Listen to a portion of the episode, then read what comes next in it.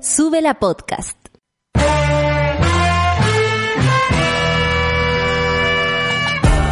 Cuando despiertas en otra sintonía, ves las cosas que otros no ven. Si a veces sientes que estás viviendo en Mordor, o como diría mi abuelita, te sientes como chancho en misa, este es tu lugar. Bienvenido al grupo de contención más diverso de la historia. Para ser parte, solo debes escuchar al resto, participar a tu manera, reír fuerte y comprometerte a buscar más misioneros para esta comunidad.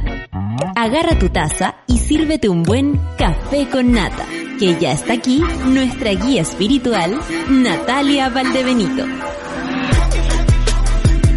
Buen día, monada. ¿Cómo están? Los saludos desde mi casa, por supuesto, en esta cuarentena en la que estamos. Nos perdimos esta mañanita la voz de Clau Cayo, por supuesto, la voz principal de Sube la Radio, pero no es más que un día, es solo un trámite de salud muy importante que no hay que abandonar. Entonces, por supuesto, ella se tomó este tiempo. Ya vuelve con su con su, ¿cómo se podría decir? Con su entrega eh, eh, informativa respecto a todo lo que se puede hacer paralelamente si estás en cuarentena o si te quieres llegar a relajar a tu casa después de un día difícil de vivir en esta situación, eh, eh de alguna manera eh, arriesgando tu vida en la calle, porque así nomás es la cosa así estamos. Son las nueve con tres minutos. El clima, el tiempo, cómo va a estar en, en Chile en general. Partimos por Santiago, que es donde nos encontramos nosotros de parte, bueno, sube la radio, se encuentra en Santiago, pero en verdad nos escuchan de todas partes del mundo y queremos agradecer a la gente que nos escucha en otros países y también en los podcasts. Muchas, muchas gracias. Son muchos, ¿ah? Así que queremos mandarle muchos abrazos también. En Santiago hoy día, aunque se ve nubladete, va a estar abochornado yo creo, porque van a ser 28 grados. Súper eh, profesional mi entrega del clima. Valparaíso 18 grados, Talca 25, Copiapó 23, mira, lo voy a hacer aleatorio. 21 grados en Antofagasta, Iquique 22, Arica 22. En las Torres del Paine, que hoy, qué gana de estar ahí, 11 grados. 12 grados en Punta Arenas, Coyhaique, le mando saludos a mi amiga de Coyhaique, 14 grados, Puerto Montt 16, Valdivia 20, 24 en Temuco, Concepción 20, que por supuesto también le mando un gran beso y un abrazo a la Teresita y a la gran Patti de Conce, y en Chillán 26. Así podemos seguir con Isla de Pascua, pero bueno, esa gente está muy feliz, así que no vamos a decir el clima, porque ya vivir en Isla de Pascua te da la posibilidad de ser un poquito más feliz en tu vida. Ayer vi una amiga en Isla de Pascua que subió una foto de un se me llenó la boca de, no puedo creer que hasta ahora me engane comer ceviche de, de, atún. Pero bueno, así son las cosas, así es la cuarentena. No me juzguen. Eh, he sido muy juzgada. No lo necesito. Eh.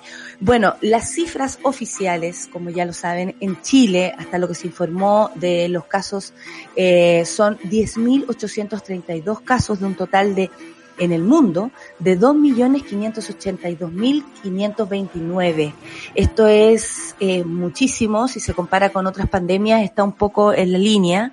Eh, por supuesto, hemos vivido otras pandemias, lo que pasa es que eh, tal vez no nos hemos enterado con, con esta dificultad que es vivir en un más encima en un gobierno que honestamente no sabemos lo que pretende, si realmente nos quiere cuidar, si realmente quiere lucirse o eh, al mismo tiempo lucirse, no cuidarnos, mentirnos, cuidarnos, no sabemos.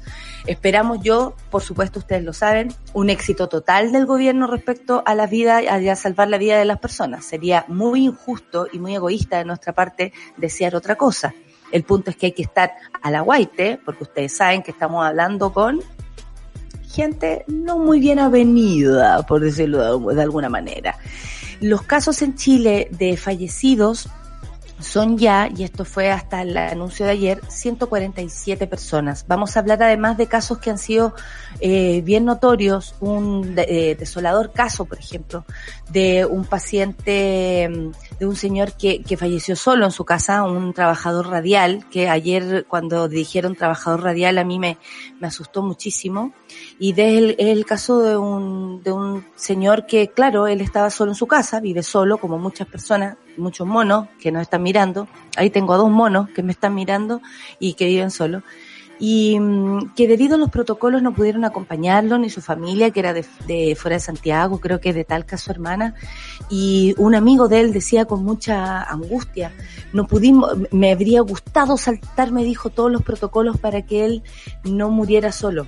Y claro, eh, están, y de pronto cuando quieren bajarle el nivel a la ansiedad, al miedo que tal vez tenemos todos respecto a esto, y el gobierno hace unas declaraciones como que eh, volver a clase, eh, no vol o, de, decir, prohibir que los niños fueran a clase fue un error, eh, y uno piensa cuántos más contagiados habrían ahora con niños en clases. En fin, eh, uno se da cuenta que la falta de protocolos y esta palabra protocolos, este concepto que se está usando desde el 18 de octubre en adelante respecto al actuar de los carabineros, por ejemplo, al, actuar de los pacos o ahora al actuar de la salud. Yo no quiero decir con esto que hayan trabajadores de la salud que no conocen ni faltan al protocolo. Yo creo que faltan herramientas para cumplir ciertos protocolos. Y desde ese lugar, apoyando, por supuesto, a lo que es la, los trabajadores de la, de la salud pública y privada, que están todos hasta las cachas, hay que decirlo, eh, yo creo que hacen lo mejor que pueden dentro de las pocas posibilidades que este país le da a la, a la salud, que no estábamos preparados para algo así. Entonces tenemos el caso desolador de este trabajador radial, también un paciente de 85 años, eso eh, era una noticia que corría ayer y bueno, muchos eh, psiquiatras, por ejemplo, el mismo Alberto Larraín, que ha conversado en ocasiones con, con Rayén en el programa Super Ciudadano, eh, dio, le dio un un raspacacho a un medio de comunicación que nosotros lo tenemos de amigo, que es el desconcierto, en el que les dijo que había que procurar eh, cuidar el protocolo, volvemos de nuevo a la palabra, respecto al, a la información que se da sobre la persona, sobre alguna persona que se suicida.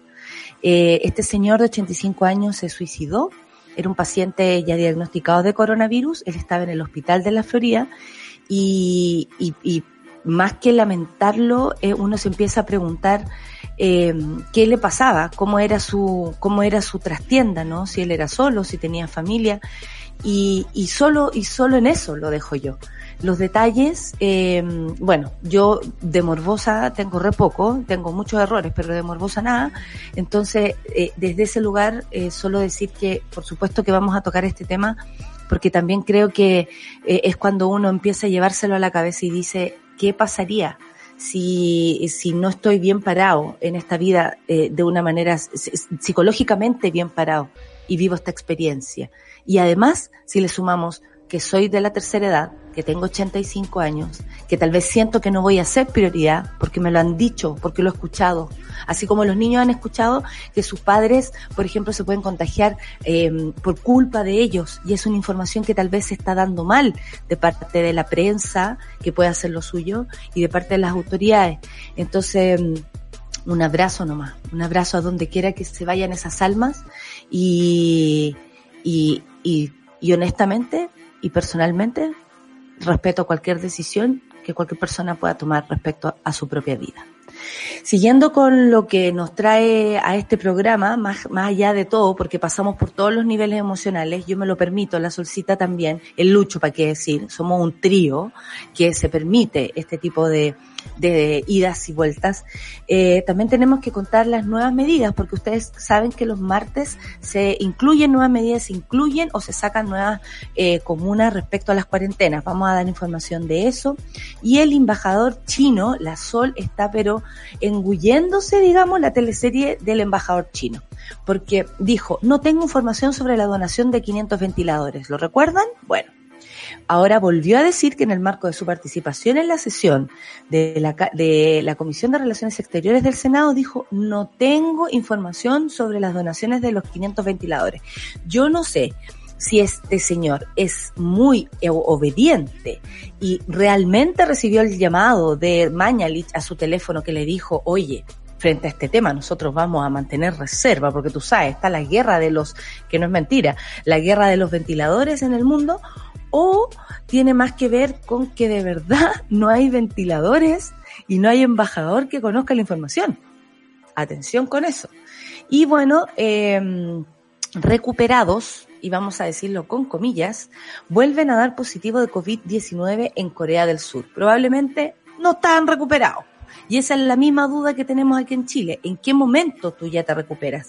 Vi la entrevista de un señor que fue, eh, que venía en un, un señor viejito, que venía en un, eh, en un crucero y leyó y le dio ya dos veces su examen negativo. Y él dice ahora puedo decir que estoy recuperado. Devuélvame a mi país por favor el pobre señor. Son las nueve con once minutos. Empezamos el café con nata del día de hoy. Y no te puedo creer. Vamos a escuchar una canción que a mí personalmente me gusta mucho y siempre me estimula y me trae muy buenos recuerdos. Jungle con Lucy Ernie, Café con Nata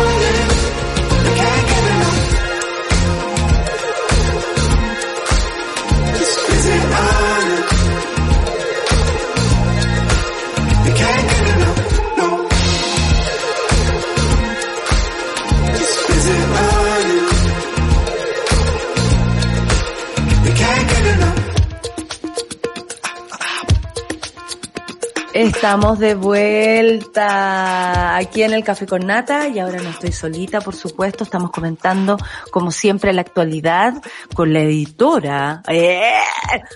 Mi editora personal, debo decirlo. Mi editora personal, Solcita Editora Abarca.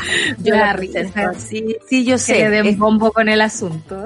Rimbombante, es rimbombante. Un poco rimbombante. Es poco rimbombante. Que hago lo mismo que hacía antes. Igual. Yo creo que un poco, más, un poco, más. Una hora te guarda respeto, Sol. No digo que antes no. Ay, antes no.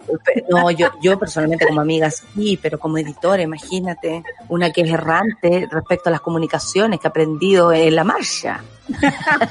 Lo he aprendido muy bien. Muchas gracias, profesora. Tranquilidad.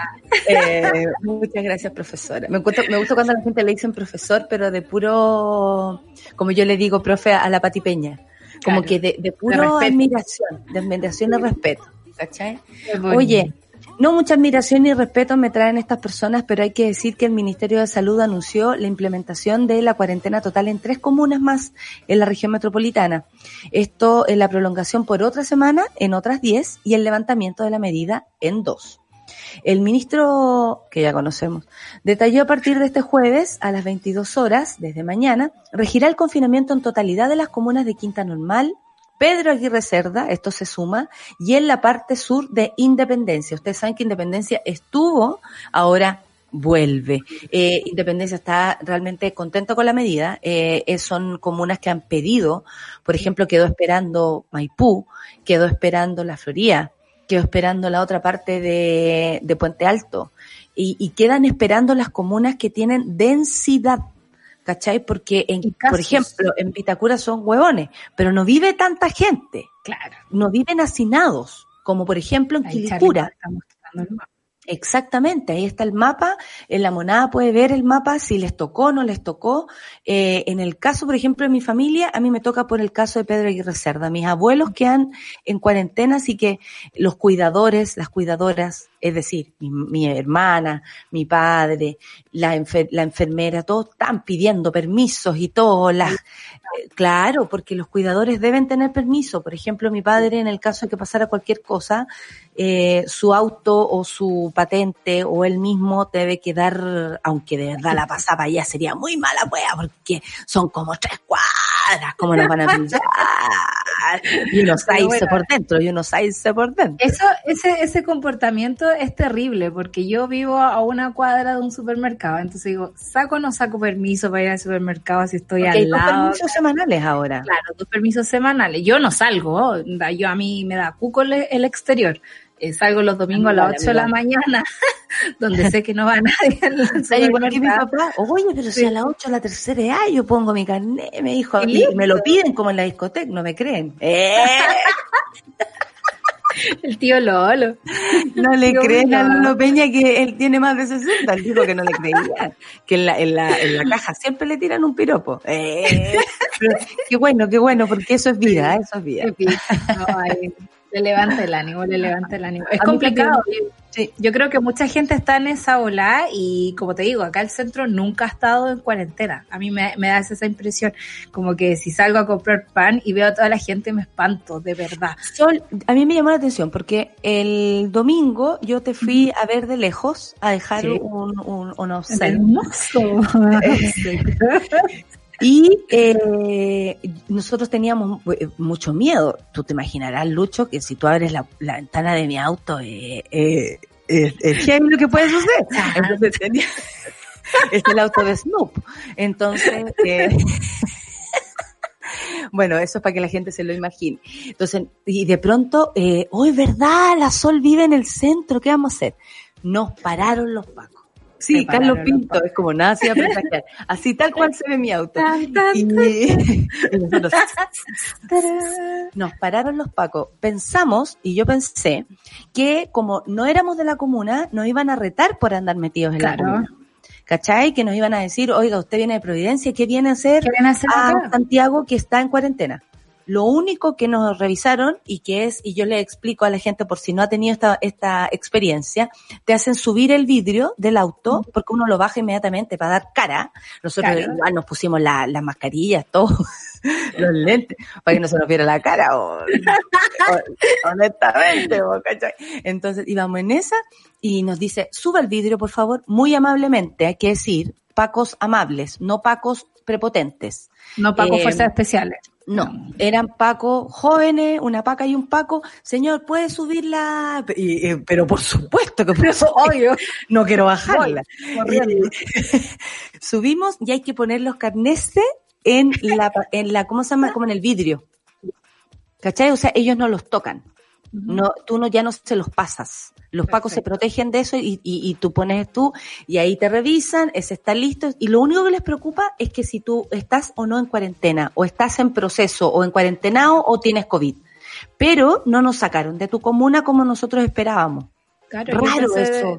Yo uno no pensé, se debería andar paseando en comunas que no son la, la nuestra. Yo tengo la impresión de que no hay control sobre la cuarentena, no hay, no hay ganas de parar a la gente y que la gente vuelva a las casas. O sea, esto es una comuna donde hay mucho comercio, si hay harto comercio cerrado, es harta la gente moviéndose. Yo te diría que la mañana yo sapeo por la ventana, entonces es como la gente que va a trabajar, como la misma gente que me topaba yo cuando me iba a la radio. Entonces, es rarísimo. A mí me, por eso te digo, esta comuna nunca ha estado en cuarentena, nunca he sentido ese Mm. silencio, ni siquiera eh, por el toque de queda en la noche. ¿eh? En la noche hay harto movimiento también. Oye, pero Y- creo que mucha gente se ha paseado el toque de queda y, y- Sí. y es preocupante porque se puso, comillas, en un contexto de pandemia.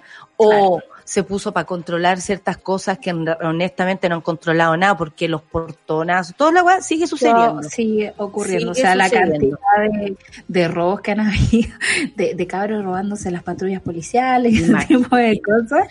Oye, ya, pues entonces le avisamos a, lo- a los monos de la comuna de Quinta Normal, de Pedro Aguirre Cerda y de la parte sur de Independencia, desde la calle Gamero hasta el río Mapocho, por, por así, más específico no puede ser, eh, que entran en cuarentena. Además, se prolonga por otra semana completa, de, o sea, de jueves a jueves, digamos, la cuarentena en el sector poniente de Puente Alto y las mitades norte de Santiago y Ñuñoa. Eh, también en, la, en el radio urbano de Arica, a mí me llama la atención que nos digan, que nos hablen de Arica, pero que no se sepa la- lo que está pasando en Arica. Claro. No sé si hay monos, monas de Arica, por favor, que nos den la Que información, porque se dice, oye, Arica, y yo digo, de esta es la cagada en Arica, porque por algo Sí. están Están en poniendo esta medida. En las comunas del bosque, esto sigue en la parte de San Bernardo, eh, y en Osorno, Temuco y Punta Arenas. Punta Arenas también está súper preocupado porque Súper el nivel de, de, de, de inf- de contagiados es muy alto. Y, y claro, estamos hablando de sectores eh, donde, como todos dicen, son un pañuelo, la gente se conoce, Claro. probablemente ya se involucró, ir al banco eh, es imposible no hacerlo, en fin. Y por la parte de, las medidas que se levantan, en la misma, el mismo día, o sea, el jueves, la co- conurbación conformada por las comunas de Chillán y Chillán Viejo, esto ya eh, salen de cuarentena, no se entiende mucho, como que una semana sí, otra semana no, el otro día decían que estaban preocupados por Chillán, ahora resulta que no están preocupados por Chillán, monos de Chillán, necesitamos que Por nos favor, monas. Sí, es súper complicado porque los modelos matemáticos apuntan de que una cuarentena dinámica es bastante efectiva siempre y cuando la gente se mantenga en sus casas. Por eso te digo que esta cuarentena extraña que tiene el centro es rarísima porque onda, yo vivo en un edificio con muchas oficinas, el señor de las oficinas acaba de salir a, a fumarse un cigarro ahora, Ay, eh, o sea, ¿y está tú lo puedes- trabajando. ¿Y tú lo puedes eh, sentir? no, porque tengo las ventanas cerradas por el Ay, programa. yo también tengo unos, unos vecinos que fuman, los fumones, pues yo soy igual que mi abuela, le pongo nombre a todo. Los se me fumones, pasa por los el claro se me pasa eso sí por las ventilaciones de la cocina y el baño así que a veces siento olor a cigarro y, y, y a- otro clásico. claro pero tengo muchas velas en esta casa. Y eh, es raro no funciona o sea esa es una de las cosas que a uno le parece como extraña. Y por otra parte no tenemos datos de por qué se levanta y se cierra una cuarentena en un lugar porque no parece corresponder con los números de contagiados, o al menos van un poco atrasados. O sea, lo- los alcaldes piden y piden cuarentena, por ejemplo, en Maipú, donde Katy Barriga, onda, yo la vi el primer día con un cuaderno y un lápiz eh, anotando dónde estaban los, los, los pacientes COVID, digamos, si bien esa información es privada del paciente, eh, desde el mismo colegio médico dicen que las municipalidades deberían considerarse parte del sistema de salud, por lo tanto deberían estar informadas de cómo funciona y quién está infectada, no necesariamente el detalle mismo del nombre de la persona, pero Ya, sí saber perfecto. quiénes son. Entonces es complicado, no se entiende, de verdad, por más que uno le pregunta al ministro, onda, ¿cuáles son los criterios técnicos para levantar o, o- o cerrar una cuarentena? No los tenemos claros, no lo sabemos y por otra parte, cuando tenéis da- malos datos, tomáis malas decisiones. Y, y Y, con, ese es el problema y con mucha intención, por lo demás. Claro. O sea, uno ve, uno ve eh, declaraciones de esta gente como, eh, como Mañalich en la comisión, eh, el titular al- participó en la sesión especial de la Cámara donde analizó el avance y medidas adoptadas por el COVID-19. ¿Por qué digo este contexto?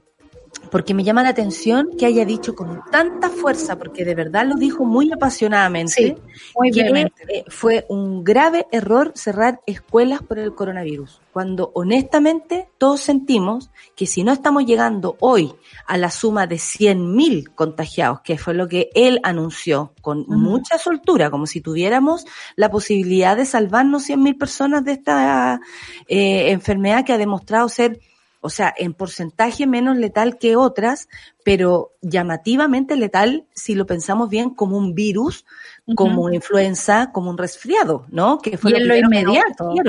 Que fue lo primero que nos dijeron. Sí, o que yo tengo la impresión de que además nosotros sufrimos como esta idea de la inmediatez de, que creemos que la información está aquí todo el rato. Pero tal como lo hablábamos ayer en Pauta, por ejemplo, hay muchas cosas que no sabemos del coronavirus. ¿Cuáles son los protocolos para una muerte? Eh, ¿qué, cuántas personas son las que contagian? ¿Qué pasa con los muertos? siguen siendo contagiadas algunos, tal vez otros no, dependiendo de la gravedad, dependiendo de las razones por las cuales falleció. Porque una cosa es COVID y la otra es de qué órgano Claro. Eh, ¿Cachai? Eh, hubo la falla multisistémica. O sea, claro. O sea, hay muchas cosas que no sabemos como para que alguien vaya tan rampante con este tipo de declaraciones. Es muy fuerte además que sea el ministro de Salud, que además es médico, que además hizo juramento hipocrático de salvar a las personas por sobre otros intereses. Entonces, es raro toda esta cuestión. Yo estoy de verdad juntándole las mentiras a Mañalich, porque en realidad a esta altura uno puede decir eso. escribir el libro negro de Mañalich? no, interferencia lo está haciendo mejor que yo, así que ellos le llevan mejor la cuenta. Tú sabes, Alejandra Matus, cuando escribió el libro negro de la, de la justicia chilena, era una, una periodista, eh, sí, avesada, eh, probablemente su, algún profesor dijo, esta chica, algo va a traer y ella ahí calladita hizo el libro y después se convirtió en la periodista más peligrosa de Chile. Bueno, esta actividad que contó con la presencia de videoconferencia de los titulares además de Hacienda y Trabajo, Ignacio Briones y María José Saldívar, Saldívar. Eh, y dentro de este contexto, el ministro de Salud abordó uno de los puntos más polémicos del plan, que es la nueva normalidad, bueno, hay que decir que desde el estallido social venimos escuchando a esta gente hablar de la normalidad. La cagó que según ellos hay ciertos rangos, ciertos estatus de normalidad. Así, y ahí uno entiende por qué son tan discriminadores, por qué una mujer no sé, que elige cierto tipo de vida no es normal, o porque ciertas familias no son para ellos normal, ¿cachai? ¿Por qué la normalidad? ¿Cuál es, tu obsesión con la normalidad? Analicemos. acabó. y no te proyectes, digamos, con, con, tus definiciones, porque es que la es tan hegemónico. Llegan a eso, a esa, a esa frase todo el tiempo. Todo el tiempo, o sea, desde el estallido social venimos escuchando eh, la normalidad como, como una necesidad, como la salvación, como el orden, como lo que estaba bien. ¿Cierto? Como la normalidad, como, ay, por favor, volvamos a la normalidad. Bueno, yo espero que mucha gente que hablaba de la normalidad del estallido se dé cuenta por qué estábamos reclamando en ese momento y ahora no quiera volver nunca más a la normalidad. Bueno, esta era como el, la premisa de esta reunión, el retorno de la clase de, clase eh, de los niños. Y de pronto yo también tengo una duda, Sol, y, y aquí la expongo, ¿Qué tiene que hablar? El, eh, porque después hubo como una especie de, de desencuentro en lo que dijo Mañalich y lo que dijo el, el, el, el papaito Piernas eh, no, el nuevo de educación el ministro ah, de Educación. el ministro de Educación. Sí o no, claro, lo deja... hubo una especie de desencuentro, digamos, porque un señor aparece diciendo, a mí me parece que fue un error, con una soberbia, porque esa no es su cartera. O sea, eh, la salud de eh, la salud de su cartera, yo entiendo, incluye a los niños. Y presta servicios a educación, en este caso.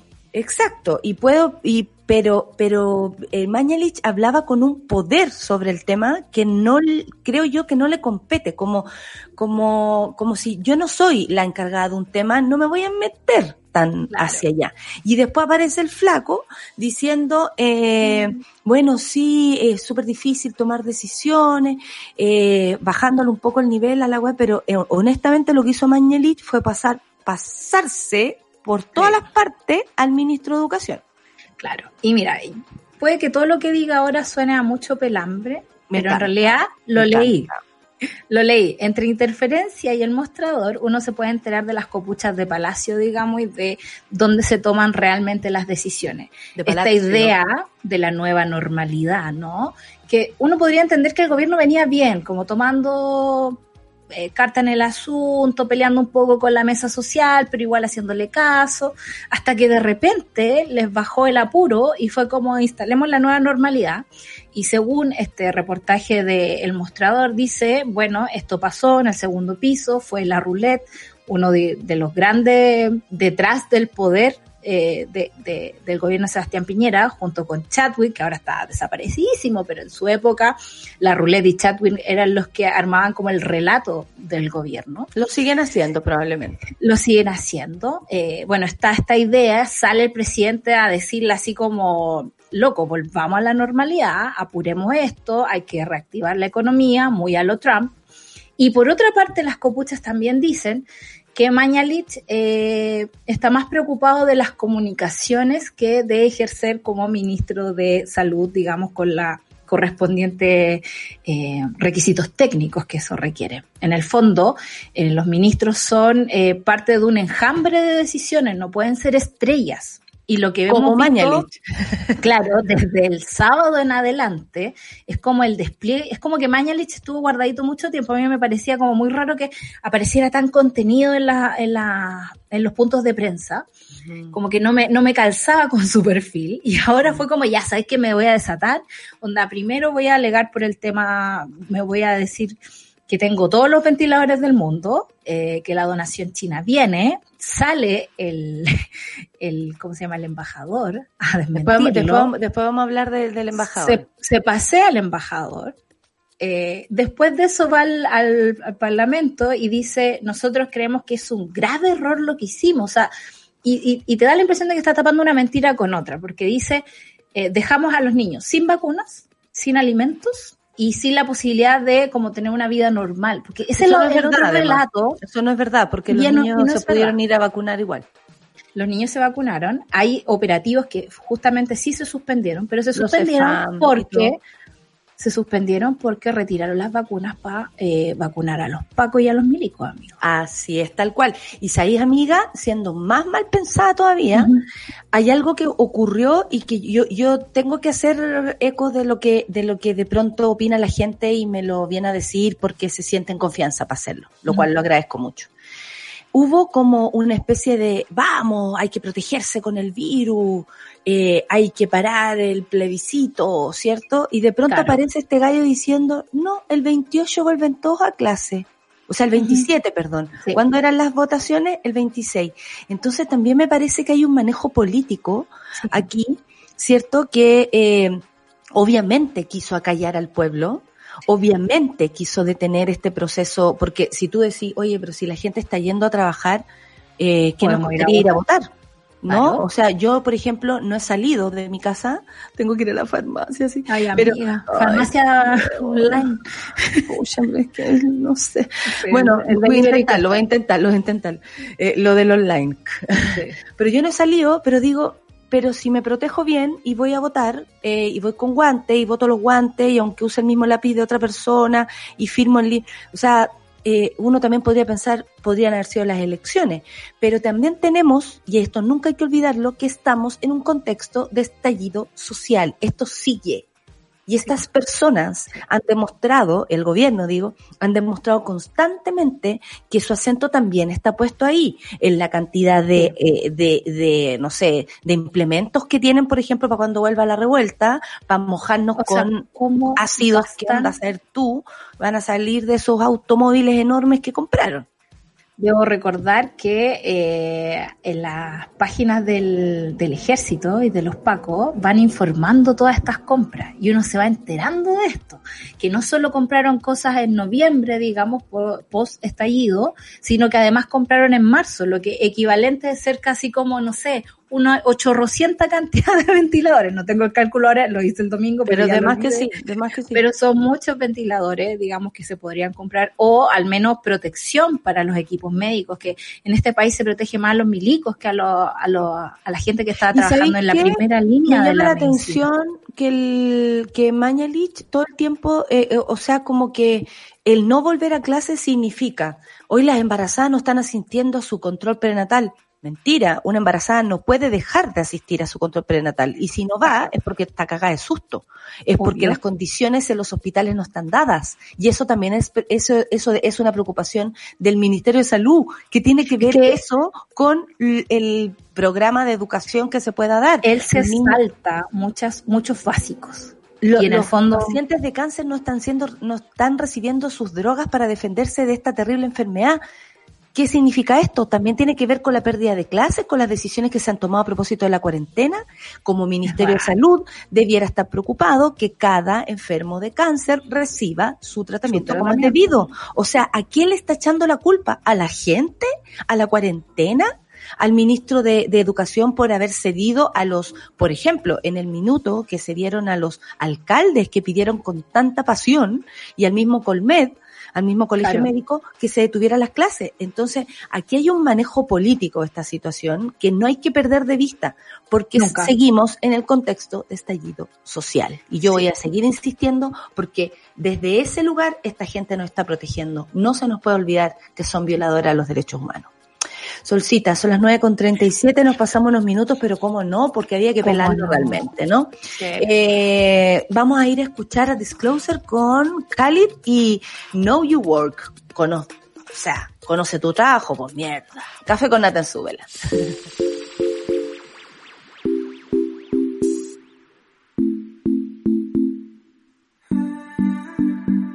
He keeps leaving you for dead.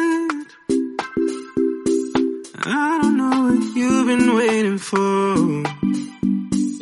So you've got your love locked up instead.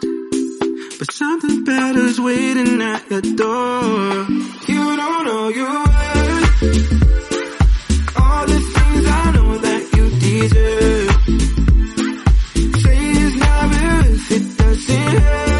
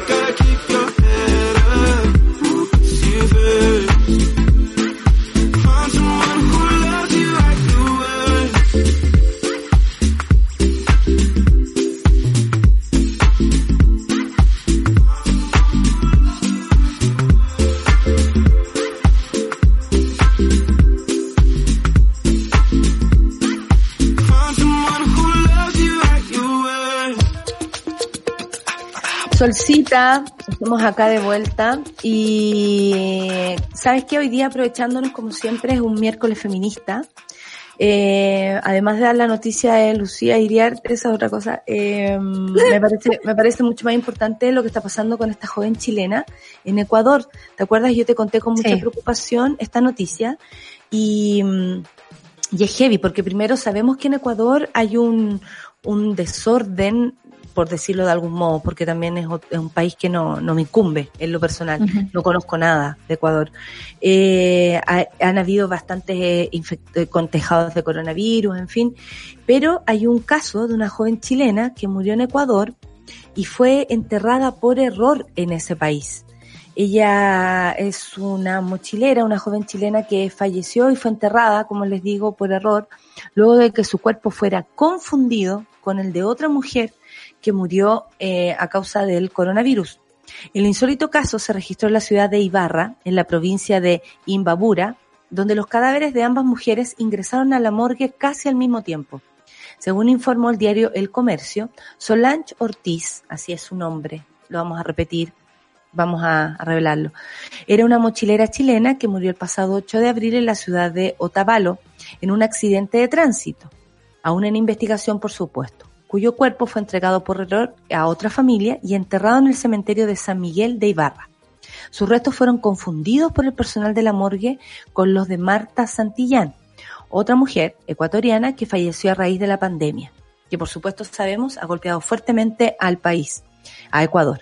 Por las restricciones sanitarias no hubo reconocimiento del cuerpo ni acompañamiento en el entierro, lo que impidió a los familiares cercanos verificar que los restos correspondieran efectivamente a Santillán, el caso fue detectado durante los trámites para retirar el cuerpo de la chilena desde la morgue, momento en que les informan del error. Debido a esto, la Fiscalía informó que se realizó una exhumación y que el cadáver de Ortiz fue derivado hasta el Servicio de Medicina Legal y Ciencias Forenses de Quito. Mientras que en el caso de la mujer ecuatoriana, ella fue sepultada en el mencionado composanto de Ibarra, pero debido a lo ocurrido, existen dudas de que sea ella y sus cercanos solicitarán una eh, exhumación. O sea, tenemos a dos familias que están en duda. La familia chilena, de, la chilena de la mochilera de Solange, y tenemos a la familia de quien había fallecido ya en Ecuador y que también tienen dudas si enterraron o no a su propio familiar y de qué pasó en este intentanto. Sabemos que Ecuador ha tenido que incluso eh, eh no sé, han habido imágenes cruentas de lo que pasa en Ecuador respecto a esto, pero claro, en este contexto se les confundió una persona con otra y aquí hay un error humano eh, claramente que hace mucho daño a dos familias, porque dos familias están sufriendo. Sí, y no solo es un error humano, es como también podemos extrapolarlo a la situación en la que estamos viviendo.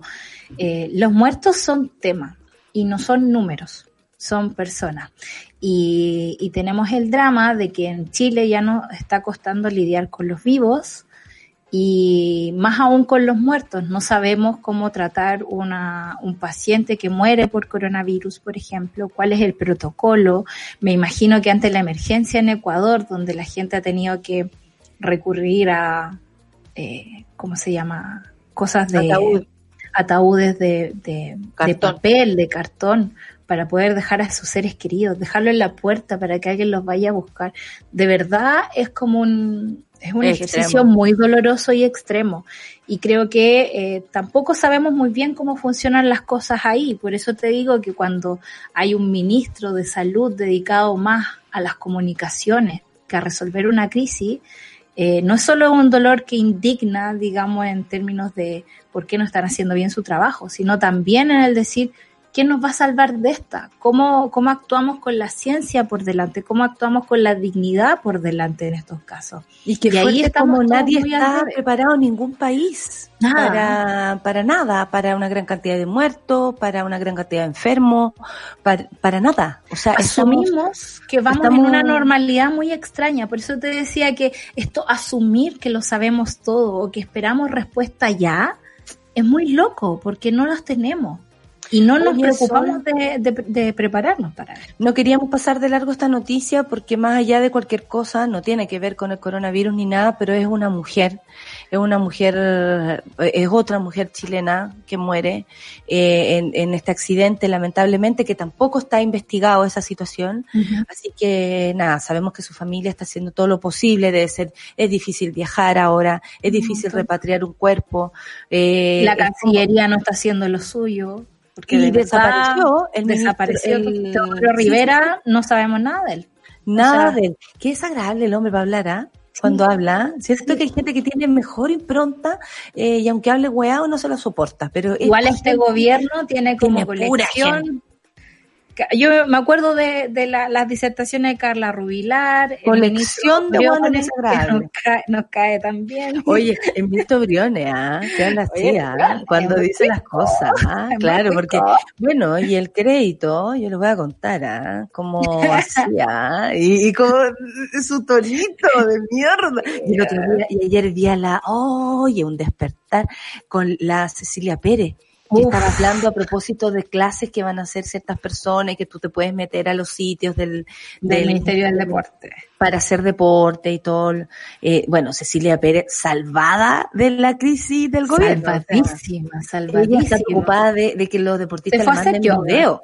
Se fue a hacer Pero sigue con el mismo tonito así como, como cansada, como que viene corriendo y como tiene eso, así como, no sé, weona, como que está para mm, para conducir un programa de, deporte finalmente, de estar en la cancha. Yo la pondría en la cancha.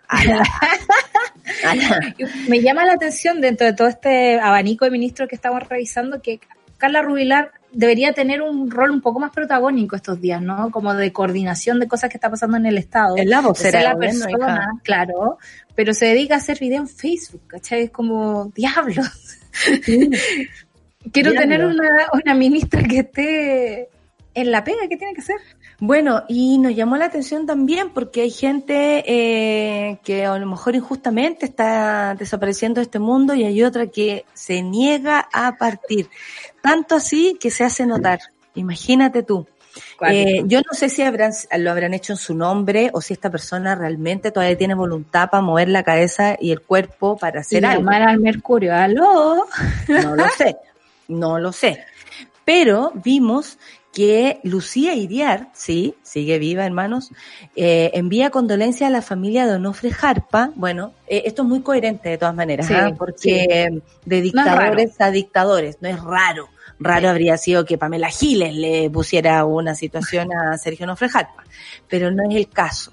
Eh, y se pudo ver en el obituario, que es una, una sección del diario, por quienes, a quienes eh, son más jóvenes y no tienen esta costumbre de revisar el diario, hay gente que parte por ver los muertos. No sé si usted, pero hay gente que parte por ver quién se murió hoy día. Bueno, este, este, esta sección del diario, así como existe el horóscopo, como existe la sección de economía, y en fin, existe eh, en, en todos los diarios y aparecen saludos, eh, condolencias, en fin.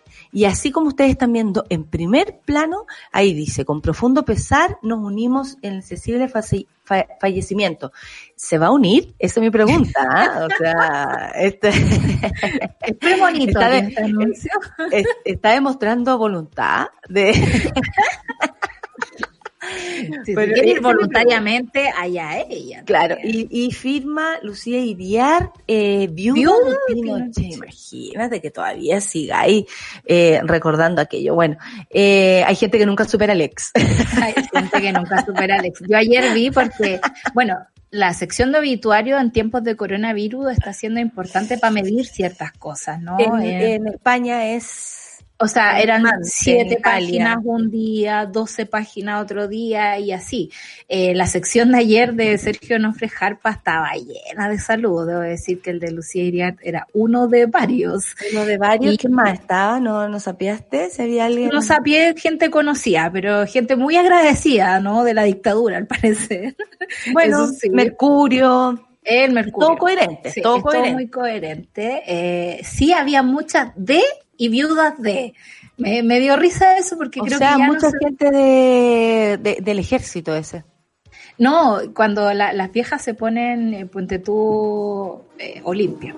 ¿Ya? Eh, María Olimpia Valenzuela de Abarca. Y yo digo, pero limpia, si ya te separaste del Emilio hace rato, ¿cachai? Es como, no, pero es la marca. Bueno, Y en, cuando mi papá en se Venezuela se murió, usaba N. Mi, mi tía dice, Gloria Valdebenito de Ramírez. Y yo no es, pero de. Ramírez, nomás, no diga eso. Claro, cuando mi papá se murió también le pusieron esa cuestión a mi mamá, Marisol Pozo de Abarca. Mi mamá lo mandó a freír monos, por supuesto, porque, Porque que una mujer visionaria por también. supuesto. pues. Es que una no es de nadie, además. Una no es de nadie, nadie. pues, hija. Bueno, eh, eh, podríamos terminar esta, esta revisión, Solcita, además de, bueno, esta sección de humor que tuvimos con el obituario, eh, a propósito del Consejo de Transparencia. ¿Qué es eso de que Piñera, a través de un telefonazo, modificó ahí, ahí hizo un- una especie de matrañita respecto al Consejo de Transparencia. Un llamado telefónico del presidente Sebastián Piñera derivó en una modificación del oficio emitido por el Consejo para la Transparencia sobre la entrega de información por parte de identidades públicas. La polémica, la polémica se inició luego que organismo autónomo requiriera al gobierno, hospitales, carabineros, municipios y otras entidades públicas la publicación diaria y proactiva de información sobre coronavirus. Esta petición iba más allá de las indicaciones entregadas a cada jornada por el Ministerio de Salud, pidiendo desagregar el número de test, los casos sospechosos y seguimientos, además de los insumos médicos, número de camas disponibles y la cantidad de personal. ¿Qué es eso? Los básicos. Esto es muy violento. básicos. Bueno, Esto igual es muy conocemos, violento. Conocemos que nuestro presidente es famoso por los telefonazos. Recordemos durante el primer gobierno, cuando paró la construcción de un proyecto eh, medioambiental, digamos, que jodía, digamos, un territorio. No me acuerdo el nombre, por eso lo estoy Bueno, diciendo. también le hizo un telefonazo al presidente de China y le dijo todo esto va a pasar. Te voy a mandar unos ventiladores. Qué vergüenza, Qué güey. vergüenza. O es capaz de llevar a los hijos en vez del presidente No. Codel con viaje a China. Recordemos no, si eso este weón también. nos va a matar de vergüenza ajena. Yo no me voy a morir de coronavirus, pero me voy a morir de vergüenza, De vergüenza ajena. ajena. Y el Consejo de la Transparencia es uno de los pocos logros, te diría yo, de esta democracia. A los periodistas nos sirve mucho, si bien te tramitan bastante, así como se demoran 30 días en, en entregarte información pública, al menos conseguimos que se transparenten ciertos presupuestos, cuánto ganan los ministros, cosas como de probidad, ¿no? Son datos que uno debería mantener, digamos, porque una democracia con transparencia es una democracia más fuerte. Y con respecto a eso, hace rato venimos diciendo que los datos que nos entrega el gobierno, o uno, a veces están errados, o dos, no son suficientes. Siempre te falta algo para calcular, digamos, la dimensión de lo que está pasando. Y a mí me parece que lo que pide el Consejo de Transparencia no es muy complicado y es de verdad un, son los básicos. El número de test, casos sospechosos y seguimiento, que es algo que el Colegio Médico nos ha dicho. O sea, está siendo difícil seguir a las personas que están contagiadas. Insumos médicos, número de cantidad de camas disponibles y cantidad de personal. No tiene nada que ver como con la información privada de los pacientes, por ejemplo, o que ponga en peligro la seguridad del país, que también ese es otra de los argumentos para ocultarte cierta información. Ahora, Dime. que el presidente llamara. Eso te voy a contar. Llamó el lunes. Llamó el lunes a Jorge Jara Quemada. Cáchate el nombre. Y presidente del Consejo, planteando que no se entendía bien que en dicho oficio se exigiera una gran cantidad de información de manera perentoria en circunstancias que se titulaba como recomendaciones para el contexto de la actual pandemia. Su excelencia, el presidente de la República, aquí me acuerdo de la DASA, eh, agregó que el contenido del oficio se extendió por parte de los organismos notificados como el establecimiento de exigencias legales en materia de transparencia. Además, Piñera precisó que es una nueva revisión del texto, se percató que se exigía una gran cantidad de información, lo que probablemente no podría ser entregada en los plazos estipulados. Eh, bueno, todo esto, eh, yo voy a insistir con la, con la, con, con la premisa de, de las nueve de la mañana. Eh, estamos frente a un gobierno que ya dio gala de violar los derechos humanos de muchos chilenos, mutilando a un grupo importante de gente, eh, por, lo saben, por su en los ojos, como tanta gente, y bueno, y otras partes del cuerpo, porque las balas también, los balines también van hacia otros lugares.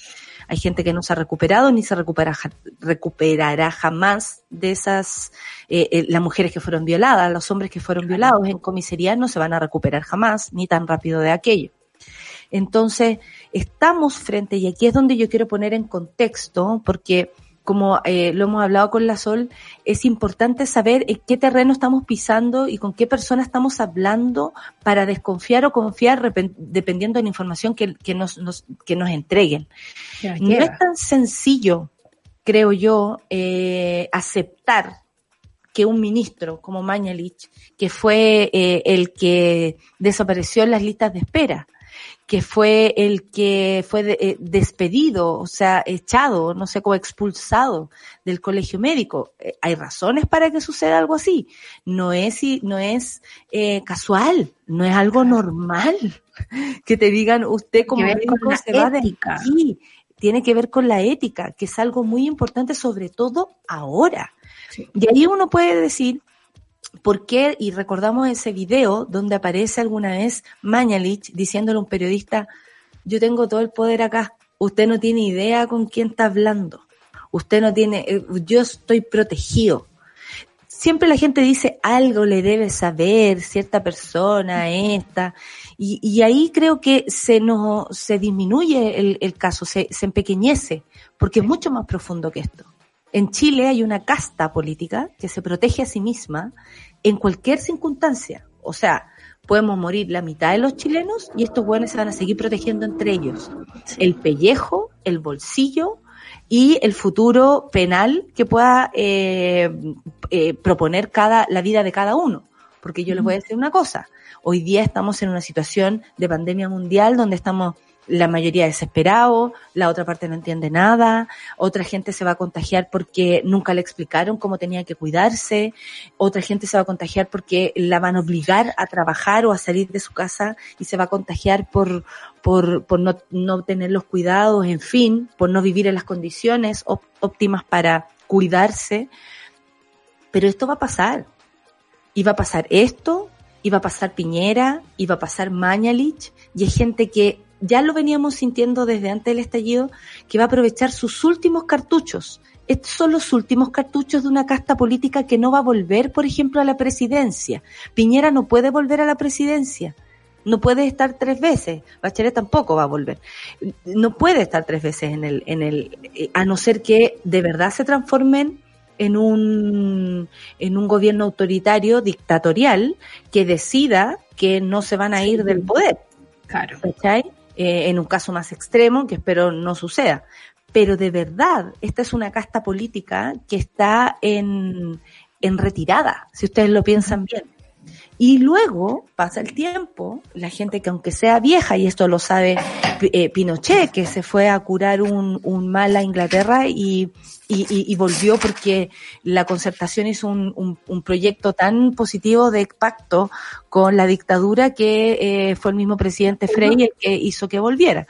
Entonces, hay tantos puntos de vista de donde se puede tomar esto y yo esta vez volví más política que nunca esta mañana porque quiero que no olviden el contexto en el que estamos parados. Es muy importante saber con qué personas estamos hablando. Mañalich es una persona en la cual no tenemos razones para confiar.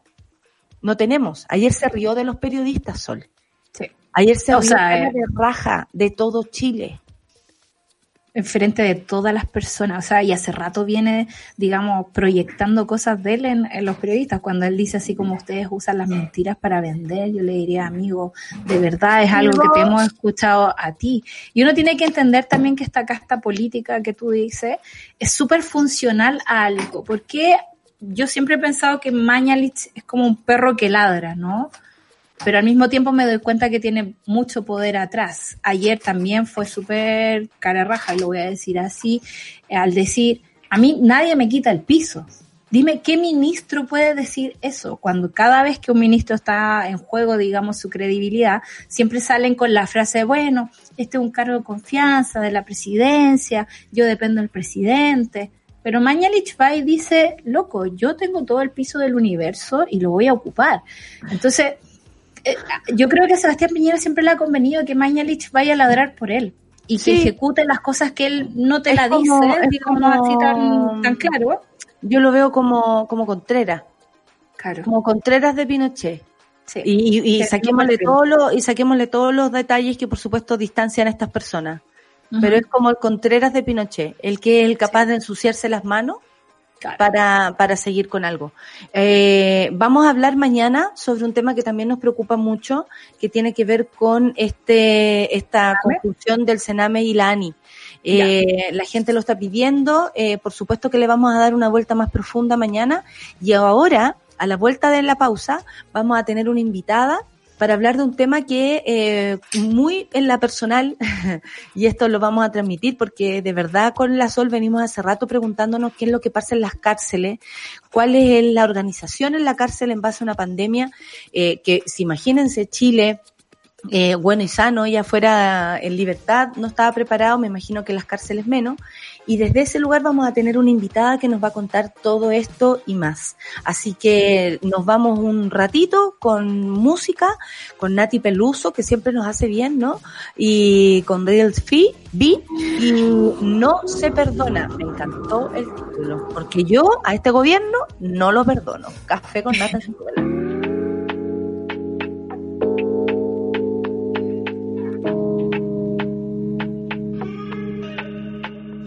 mal que por bien no venga, por eso es que la extraña. Ahora ella quiere que vuelva, pero yo ya me olvidé. La vida me sale a cuenta, por fin me di cuenta que podría tenerte cerca, pero eh. esta vida sienta bien sin ti. Ahora me lloras, lo siento, pero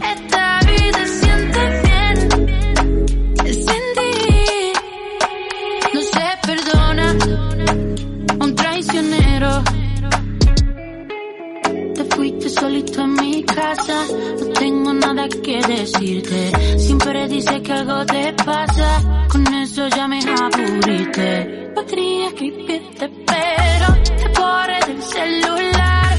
Ya viste que me solté el pelo, no voy a disimular que voy bien. Que estar sin ti me gusta, tu enojo no me asusta. Sé que no fui injusta, papá.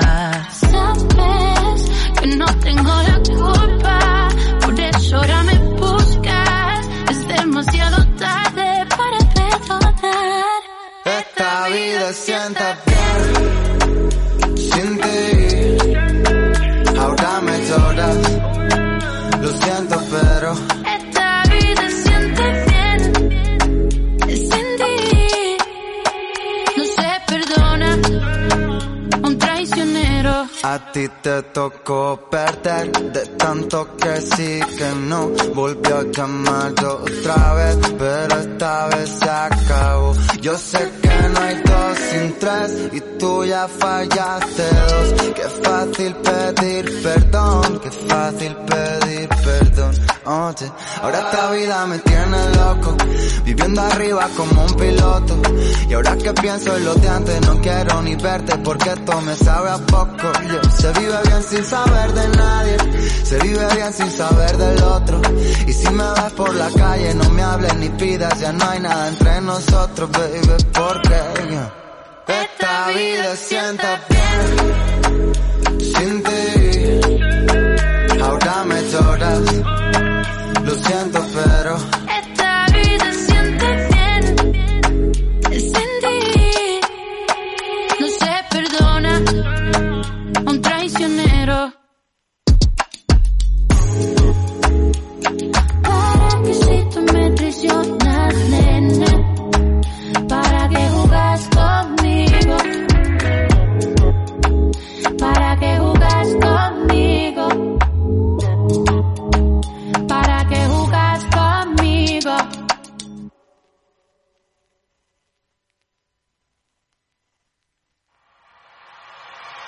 Café con Nata, una pausa y ya regresamos.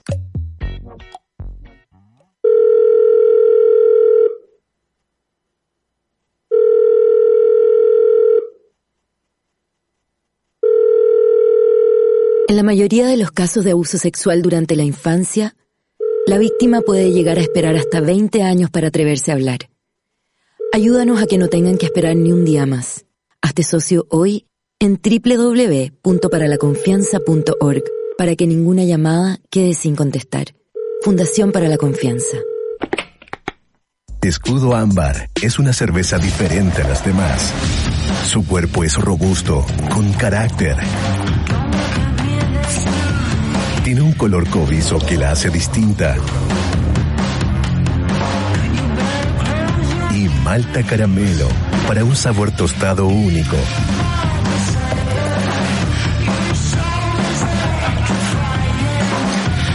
Nueva escudo ámbar, hecha con carácter y maltas caramelo. Nada mejor que relajarse por las tardes con un rico café, sentir su aroma, su intenso sabor, mientras escuchas tus canciones favoritas. Marley Coffee está contigo con un sabor natural. Comparte la buena onda. Vívela con tus mejores amigos. Porque no solo es un café, es Marley Coffee. Disfrútalo ahora donde quieras. Marley Coffee is here. Súmate a Sube la Club. Sé parte de nuestra comunidad de socios porque hoy, más que nunca, necesitamos periodismo independiente y medios que te informen y acompañen. Entra a subela.cl slash club y ayúdanos a construir un nuevo medio para un nuevo Chile. Te estamos esperando.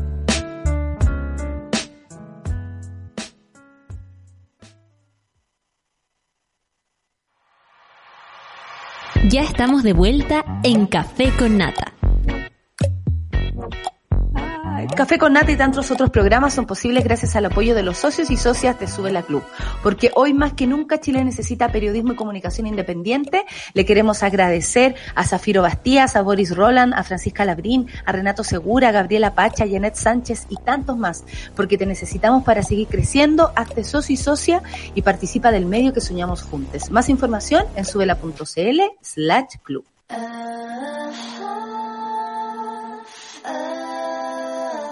La revolución será conversada o no será. El panel feminista lo hacemos todas en Café con Nata. Este es un panel feminista que esperábamos hace un rato ya con la Sol, porque honestamente es un tema que nos tiene preocupadas. Eh, y les voy a presentar de inmediato a la invitada. Ella es María José Peña Pérez. Así, todo tu nombre, como Natalia Carolina Benito González, que mi nombre es muy raro, muy, muy largo, muy largo, el tuyo no. María José Peña, eh, directora técnica de la ONG Lea Sur. Eh, Lea Sur es, es una ONG que trabaja por la promoción y defensa de los derechos y dignidad de las personas privadas de libertad. Trabaja muchísimo en el tema del sistema penitenciario desde la perspectiva crítica y de género, que es algo que por supuesto a nosotras nos importa mucho. Y hoy en Chile, para información de nuestro público, hay 42 mil personas privadas de libertad. Bienvenida María José, muchas gracias por estar con nosotras esta mañana en este panel feminista. ¿Tú te declaras feminista? Porque si no te declaras feminista yo te saco. ¿ah? Hola, eh, buenos días a las dos y por supuesto que soy feminista, así que eh, pasó, eh, pasó, pasó, pasó el, el torniquete. Puede pasar al salón de la entrevista. No, nadie me ha hecho esa pregunta porque no puede aparecer cualquier invitada. Oye, eh, bueno, me imagino que han tenido un trabajo súper distinto a lo que realmente hacen en general, porque ustedes están preocupados de esto, como decíamos, eh, del tema penitenciario, la perspectiva crítica y de género, pero ahora, en el caso de una pandemia, eh, eh, ¿cómo se traduce el trabajo que hacen ustedes? Bueno, evidentemente a todos nos ha cambiado, yo creo, un poco la, la, forma como nos estamos desenvolviendo, cómo estamos como comunicándonos, cómo estamos trabajando con, eh, digamos, en nuestras casas o, en los lugares donde tengamos que ir, estamos prestando servicios, digamos, para las personas. Ahora, para nosotros, eh, evidentemente, ha significado algo que es eh, importante, que es no poder, digamos, acceder a los recintos penitenciarios. Lo hacemos principalmente también porque sabemos que, que ingresar y el, el, problema del contagio que puede existir adentro de un recinto no solamente es un riesgo para nosotros, sino que principalmente para quienes están privados y privadas de libertad. Y por lo tanto eso ha provocado a nosotros y en realidad a toda la, la sociedad civil, las organizaciones que se dedican a, a tratar de visibilizar los problemas de las personas que están en contexto de encierro, a no tener una comunicación directa, a tener comunicaciones a través de familiares o a través de gendarmería, que a veces, o que muchas veces, eh, por decirlo así, eh, existe desinformación o existen em, contradicciones en lo, que, en lo, que es la información oficial y la práctica, cada recinto penitenciario funciona igual, así que eso evidentemente ha sido un problema y desde luego trabajar desde la urgencia. Nosotros un día que nos atrasamos en hacer algo o que nos atrasamos en que la autoridad eh, logre, digamos, entender el grave problema en que está, es un día más en que una persona puede enfermarse, puede contagiarse, incluso puede morir. Claro, ahora estamos en un contexto eh, extremo, pero ¿cómo son las cárceles en Chile? Como para entender cómo una pandemia puede afectar aún más el funcionamiento y, la vida de las personas que están ahí adentro. Mira, las cárceles siempre son extremas. En cualquier lugar del mundo, la privación, en cualquier lugar del mundo, aunque sea, digamos, la mejor cárcel, entre comillas, no existe nunca una cárcel buena. Siempre las cárceles van a ser malas porque significan privación de libertad y esta privación de libertad excede solo a esa privación de libertad, por decirlo así. Es decir, eh, lo que nosotros vemos ahora en Chile no es eh, que la cárcel no esté preparada para una pandemia, sino que nosotros lo que estamos viendo es cómo la cárcel históricamente ha vulnerado derechos más que el derecho ambulatorio de las personas y cómo esto ha significado que eh, la pandemia sea eh, una urgencia tan crítica en, en, la cárcel como para que nosotros veamos que las autoridades estén como nunca tomándoselo en serio tanto como para ir a recintos penitenciarios. Es decir, el, eh, esto solamente está visibilizando los problemas que nosotros teníamos antes, las condiciones carcelarias, y ahora para referirme a Chile, digamos específicamente, son condiciones que son paupérrimas, que son vulneradoras sistemáticas de derechos, es decir, propenden, el sistema propende a una, a una vulneración de derechos, mm. em, y, y, evidentemente más allá de eso, condiciones de habitabilidad, hacinamiento, eh, poco acceso al agua potable, a veces solamente por una o dos horas diarias, cuestiones que uno parece que fueran increíbles, pasan todos los días. Claro. María José, y tiene que ver eh, con esto el tema de, de, la prisión preventiva. Yo tengo datos viejos, ¿no? Y datos muy generales, que en el fondo de un año a otro había aumentado, no sé, el 12% de personas en prisión preventiva, eh, que representaban casi el 40% de las personas que habitan las cárceles. Eh, eso es algo que, que estamos muy al debe, digamos, como mantener gente por las puras a veces, digamos, porque la, no sé, muchas de esas personas, leía también que el 90% terminaba después saliendo libre, como que había pasado la investigación y dijeron, bueno, la verdad es que no necesitaba tanta prisión y, que hay. Eso contribuye también a, a, que sea un problema país, es mayor que en otras partes, por ejemplo. Eh, yo siento que tiene que ver más que nada como con una con un castigo social, ¿no? Que cuando está en el juicio dice, bueno, lo único que nos queda como posibilidad de justicia es que esta persona se vaya a prisión preventiva. Como que la justicia nos llega hasta ahí nomás y eso significa llenar las cárceles, ¿o no? Claro, en realidad hace un tiempo ya en, en Chile la Defensoría Penal Pública, las organizaciones de la sociedad civil hemos estado visibilizando el abuso que existe de la prisión preventiva. Mm. Efectivamente existe, y, ese es un parámetro que es bueno porque es contable al final, que es un parámetro de cuánta gente finalmente, pasando por privación de libertad, termina cumpliendo su pena en libertad. Y efectivamente es altísimo, no sé si será 90%, pero, pero es, bastante alto y incluso en menores eh, y adolescentes es mucho mayor el, el porcentaje. Acá en Latinoamérica y, en Chile existen grandes eh, porcentajes de, encarcelación de personas. Nosotros tenemos uno, digamos, somos de los primeritos en, en América. En, y en, Europa, digamos que hay países que pueden estar más avanzados, existe algo que es al revés, que es una excarcelación. Se ha intentado, digamos, eh, terminar con esto entendiendo que efectivamente no solamente no cumple con el objetivo básico de porque uno ya entendió, o sea, digamos, se entendió a través de derechos humanos, a través de estudios, que efectivamente la privación de libertad en sí provoca eh, más perjuicios de los que puede, de los que intenta solucionar. Y además, por un tema de seguridad, si no queréis verlo desde el punto de vista de persona porque no te importa y eres más individualista, tampoco te soluciona, digamos, lo que la gente, digamos, comúnmente piensa que es como, no va a seguir pasando esto, porque en realidad mientras tú tengas las condiciones que, que la mayoría de las veces tienen que ver específicamente con vulneración de derechos, con falta de oportunidades, con eh, ambientes de violencia que están poco visibilizados, eh, siempre finalmente vas a tener a esa gente que va a terminar delinquiendo por esas razones. Eh, la forma de atacarlas diferente. María José, y desde la perspectiva de género, como para que de verdad el público entienda desde este punto de vista, ¿cuál es la diferencia entre una cárcel de hombres y una de mujeres? Porque sí hay diferencias, sí están, eh, no creo que haya una paternidad en la cárcel de, de hombres. Eh, en el caso de las mujeres, eh, ¿cuál es la diferencia? Y además preguntarte qué es lo que sabes tú de, o sea, dos preguntas en una. ¿Qué, ¿Qué es lo que sabes tú de lo que está pasando ahora en la cárcel, por ejemplo, de mujeres? Ya, eh, la primera pregunta respecto a las cárceles de mujeres, el sistema penal es diferente para la mujer y para el hombre y se comporta diferente porque nos encontramos nosotros actualmente en una sociedad que es patriarcal.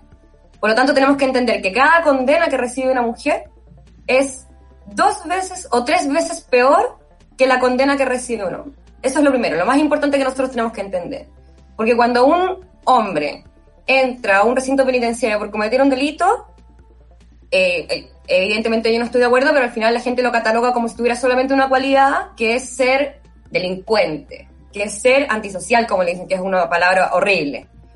Pero en cuanto a las mujeres, no solamente es una, digamos, mala persona, o no es una, un delincuente, sino que es una mala madre, es una mala esposa, es una mala pareja.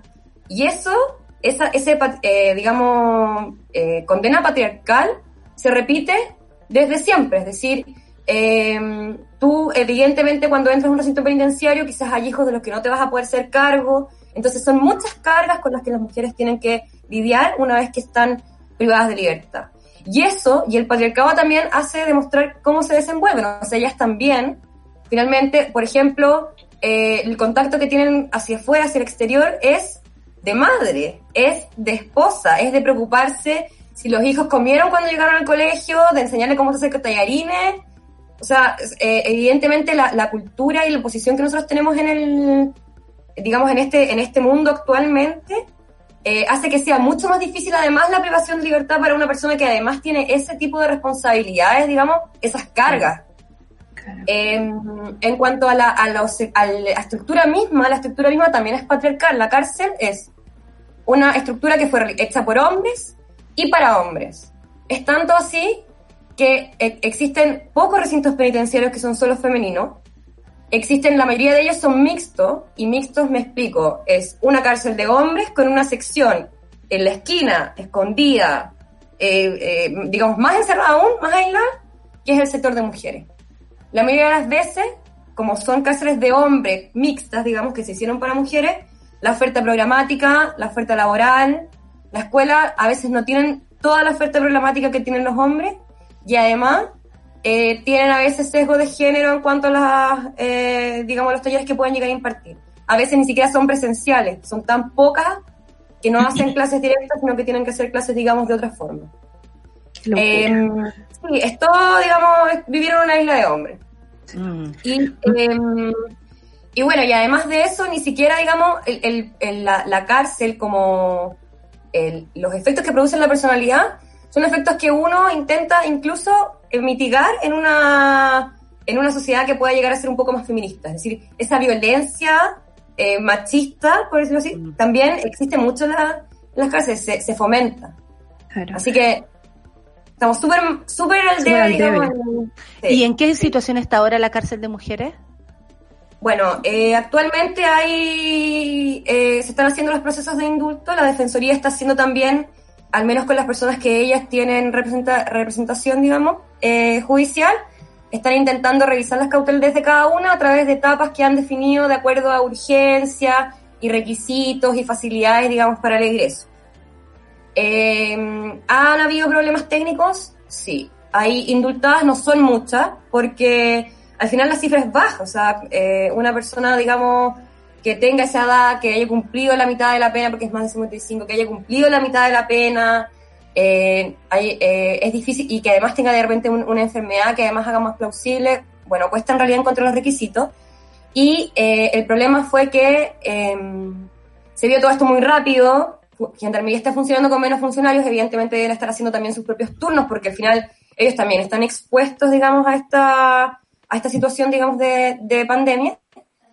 Y eso ha hecho que eh, mujeres que han salido indultadas han salido con eh, poca, por ejemplo, información respecto a cómo tienen que seguir su cumplimiento de condena. Esto que está pasando, digamos, a nivel nacional, tanto a, hombres como mujeres, que la aplicación que hay que bajar no saben cómo bajarla porque necesitan una clave única que no se las dan porque resulta que no son eh, sujetos para el registro civil. Eh, así de técnico. Tienen, tienen que bajar una aplicación.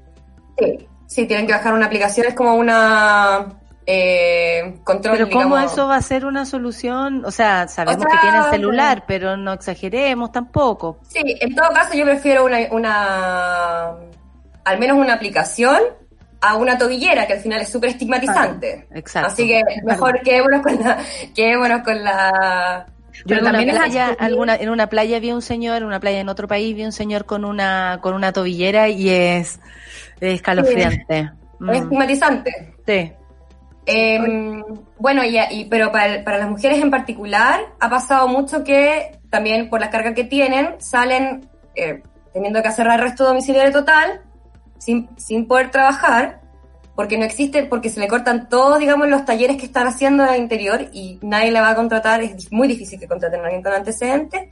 Y además, bueno, con la carga que tenemos, que eh, llegan a tu casa el mismo día que saliste sin trabajo, dos niñas que tienes y que tienes que cuidar. Exacto.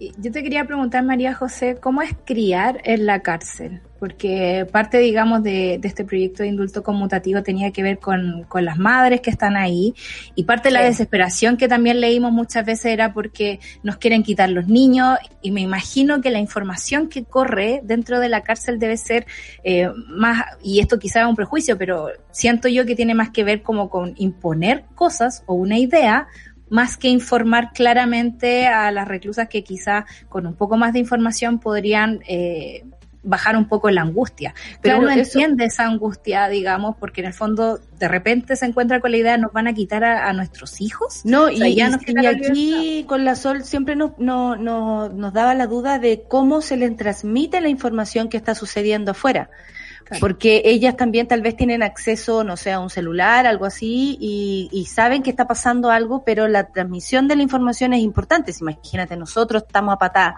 con eso, hacen callar al, Consejo de Transparencia, o sea, es como de verdad difícil bajar la información, faltan números, ni los periodistas entienden cómo a veces tienen que plantear una pregunta para que se las respondan, y cómo les llega la información y, cómo eso también violenta lo que está pasando adentro, porque lo que dice la Sol tiene que ver con esto de que les iban a quitar los, los, hijos, ¿cierto? Y, y, en, la medida de la pregunta de la Sol, ¿cómo se cría allá adentro para que de pronto te lo lleven?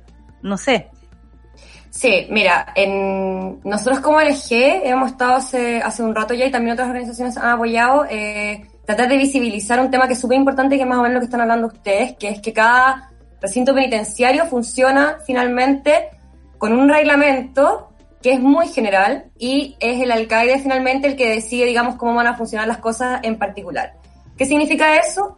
Que efectivamente hay un problema de comunicación, hay un problema de protocolo generalizado mm. que impide también poder no solamente eh, ser informado de manera correcta, sino que además saber un poco o, o eh, limitar la angustia que significa no saber qué te puede pasar después, o qué van a decidir después, o cómo lo van a decidir, o cómo te puede afectar.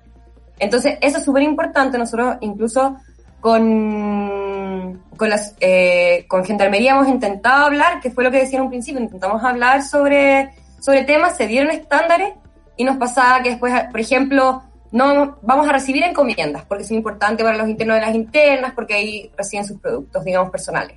Y el otro día, eh, CPF, no, no vamos a recibir encomienda. Habíamos hablado recién con, con la autoridad de gendarmería, o sea, no habíamos si era súper raro que pasara algo así y, y, es lamentable también porque ese es el tipo de información. También, mm. claro, ocurre lo que tú cuentas, por ejemplo, lo que le pasó a las mujeres que, que les había llegado el rumor que les iban a quitar a sus hijos y hijas. Eh, ese rumor fue desmentido por Gendarmería pero efectivamente pasa que Gendarmería es un organismo que es muy militarizado, entonces, claro, no es, no es tan solo un, prejuicio que tú tienes, sino que efectivamente es algo que, que, que por su función pareciera que es inherente a ellos, es decir, la, la militarización te impide un poco un trato directo en un rango jerárquico que pueda llegar a ser, digamos, eh, más llevadero, más entendible o, o, que pueda tener, digamos, una comunicación, eh, refiriéndome como a dos personas que hablan, es siempre hacia un sector. Y eh, por lo tanto eso evidentemente genera una ansiedad, entendiendo mm. además la desesperación del encierro, entendiendo también que existe desesperación por encierro porque hay gente afuera que es importante para ti, entonces es bastante terrible. Ahora, criar una, a un niño o una niña o estar embarazada dentro de un recinto penitenciario es terrible. Em, es terrible porque como mujer, en primer lugar, uno pasa a ser eh, súper relegada. O sea, las secciones materno-infantiles son secciones que, que, están muy enfocadas, digamos, a los niños y a las niñas. O sea, son secciones en donde están hechas con rosado y mini. Y eso te impide un poco también desarrollarte como, como mujer, más allá de que tú quieras mucho a tu, a tu hijo, a tu hija, es, muy importante también el desarrollo que uno puede tener, digamos, como mujer, sobre todo porque eres tú al final la que va a luchar por ellos y, la que tiene que creerse que tú eres importante y tú el cuento. Entonces, es súper importante.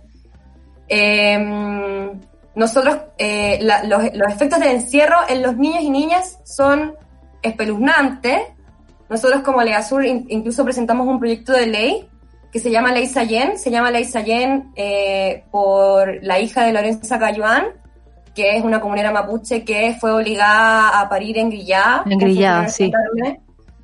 Y Ley Sayen eh, pide que efectivamente, no por pandemia, sino que entendiendo que toda esta vulneración se produce desde siempre y solamente está siendo visibilizada ahora, la idea es que todas las mujeres que estén embarazadas o con hijos menores de tres años puedan cumplir su condena fuera de la, de la prisión de libertad para no ser estigmatizadas como malas madres que tienen sus hijos ahí, para poder desarrollarse como mujer y también por lo que le produce a los niños y a las niñas. Eh, los testimonios que se han dado es que, por ejemplo, em, los niños y las niñas aprenden a decir cabo antes que mamá. Oh. Los niños y las niñas le, le hacen caso a la gendarme y no le hacen caso a su madre. Y eh, además pasa que a los dos años actualmente los niños eh, o niñas son egresados del penal y el vínculo es un tema que es que genera mucha ansiedad y que genera mucha preocupación en las madres porque no se trabaja ese vínculo ni adentro, digamos en el contexto de encierro, ni una vez que salen, o sea, terminan siendo visitas. Las mujeres somos las menos visitadas porque somos las mujeres las que visitamos las mujeres tampoco queremos que nuestros hijos nos visiten porque sabemos lo que significa y la vulneración que significa entrar a una visita que te revisan, que te tratan a veces mal, que son colas gigantes. Entonces es muy complicado. En realidad yo creo que las, derechamente las mujeres, bueno, más allá de que en verdad la privación de libertad no tiene ninguna solución, las mujeres embarazadas y, con, y, con, y con niños y niñas no debiesen estar viviendo esa situación jamás. Jamás. Oye, ha sido muy interesante la, cantidad de información además que nos ha entregado María José. Eh, despejaste un montón de dudas que veníamos acarreando hace unas buenas semanas con, con la Sol y con el equipo de Sube la Radio. Eh, estamos súper contentos de haber conversado contigo. Eh, le queremos agradecer también a la ONG Lea Sur, que también tuiteó que iban a estar aquí en el programa y todo. Les mandamos un abrazo lejano a, a todos por allá. Y nada, pues esperamos que, eh, más allá de que esto vaya pasando, se tiene que ir eh, aprendiendo para en el, en el futuro darle mejores condiciones a, a quienes están en las cárceles de Chile, hombres o mujeres pero en especial, y por condiciones especiales, a las mujeres. Muchas gracias, María José. Muchas gracias a ustedes, que estén muy, muy bien. Hoy estamos terminando muy puntualmente porque el Super Ciudadano se viste de gala para recibir a un señor que ya estoy viendo en la pantalla, que es don Raúl Sor eh, nosotros acá eh, felices. Hola, don Raúl. Somos muy fans. Eh, y, y, solo nos vamos a despedir rápidamente con la Sol, nos vamos a retirar. Eh, le dio vergüenza, don Raúl, se acaba de retirar de la pantalla. Eh, vuelta la, Ah, no, ahí, no, no, viste, se está riendo de nosotras porque, bueno, eh, creemos que es un, es un lujo. Eh, vas a tener un gran programa, Rayen, ¿cómo estás? Muy bien, Nata, buenos días, saludos a toda la monada también de la mañana y a quienes se quedan conectados a Super Ciudadanos. Vamos a estar conversando, justamente haciendo un análisis internacional de lo que está pasando en esto que nos tiene eh, completamente de cabeza y que ha puesto el mundo en jaque. Y que también es bueno no mirarlo solo desde lo que ocurre en Chile. Así que está Raúl Sor conectado junto a nosotros. Se va a integrar en unos minutos más también Hassan Akram para acompañarnos en ese análisis. Y vamos Qué a buena esa dupla. ¿Conoce, don Raúl conoce a Hassan? no lo sé, les vamos a preguntar ahora al aire si se conocen. Eh, y va a estar junto a nosotros también la académica y genetista Florencia Teddy, porque muchas de nuestras dudas de cómo el mundo está reaccionando políticamente también vienen dadas desde el debate científico y de algunas cosas que algunas voces han puesto sobre la mesa como en discusión, si es que este virus es realmente algo que eh, ha estado eh, trazado por completo como para determinar que no fue creado en un laboratorio, sin embargo que la ciencia dice, oye, no, no fue creado así, eso está claro, hay quienes siguen levantando esa voz y uno se pregunta, ¿para qué? ¿Qué hay detrás de eso? Así que lo vamos a revisar en este capítulo. Muy bien, díganle a don Raúl que se de, eh, que se desmutee. También saludo a Florencia que está por ahí y espero que sea un gran programa el día de hoy junto con Hassan, otro favorito del Café con Nata. Solcita, muchas gracias por este programa. Luis, Charlie eh, y la Clau vacunándose que está ahí muy bien. Gracias Rayen, eh, sean todos bienvenidos entonces a Super Ciudadanos. Gracias. Eso fue Café con Nata. Gracias por ser parte de esta comunidad y hacer de Mordor un lugar más apacible. Natalia Valdebenito te espera de lunes a viernes a partir de las 9 de la mañana en el matinal más pitiado de Chile. Solo en Sube la Radio y en otra sintonía.